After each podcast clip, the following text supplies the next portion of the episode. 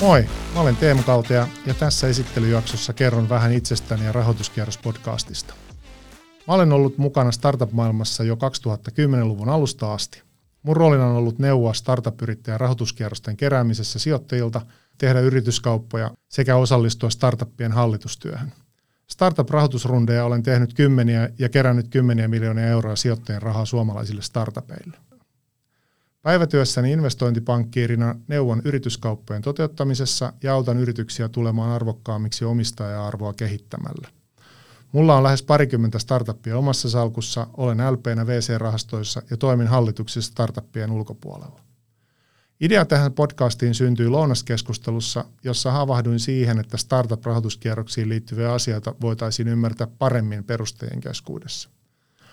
Ajattelin, että rahoituskierroksia tehneiden founderiden haastatteleminen heidän opeistaan ja niiden jakaminen podcastissa olisi hyvä tapa edistää onnistuneita rahoituskierroksia myös muiden startuppien osalta. Rahoituskierros-podcastissa founderit paljastavat kuulijoille rahoituskierroksista kaiken, jotta kuulijat voivat menestyksekkäästi hankkia rahoituksen startupilleen. He kertovat onnistumisistaan ja epäonnistumisistaan, riemusta, helpotuksen huokailusta, pettymyksestä ja epätoivosta.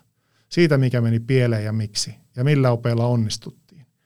Ja siitä kovasta työstä ja periksi antamattomuudesta, jota tarvittiin rahoituskierrosten maaliin viemiseksi. Kuuntelemalla rahoituskierrosta podcastia opit, mistä löytää sijoittajat startupille kullakin kierroksella, miten kierroksiin valmistaudutaan, millaiset yritykset saavat rahaa sijoittajilta, miten sijoittajien kanssa pitchataan ja neuvotellaan sekä miten kierrokset klousataan – jo nyt perustajien tarinat rahoituskierroksesta ovat olleet huikean hyviä, persoonallisia, riipivän avoimia, jopa raadollisia.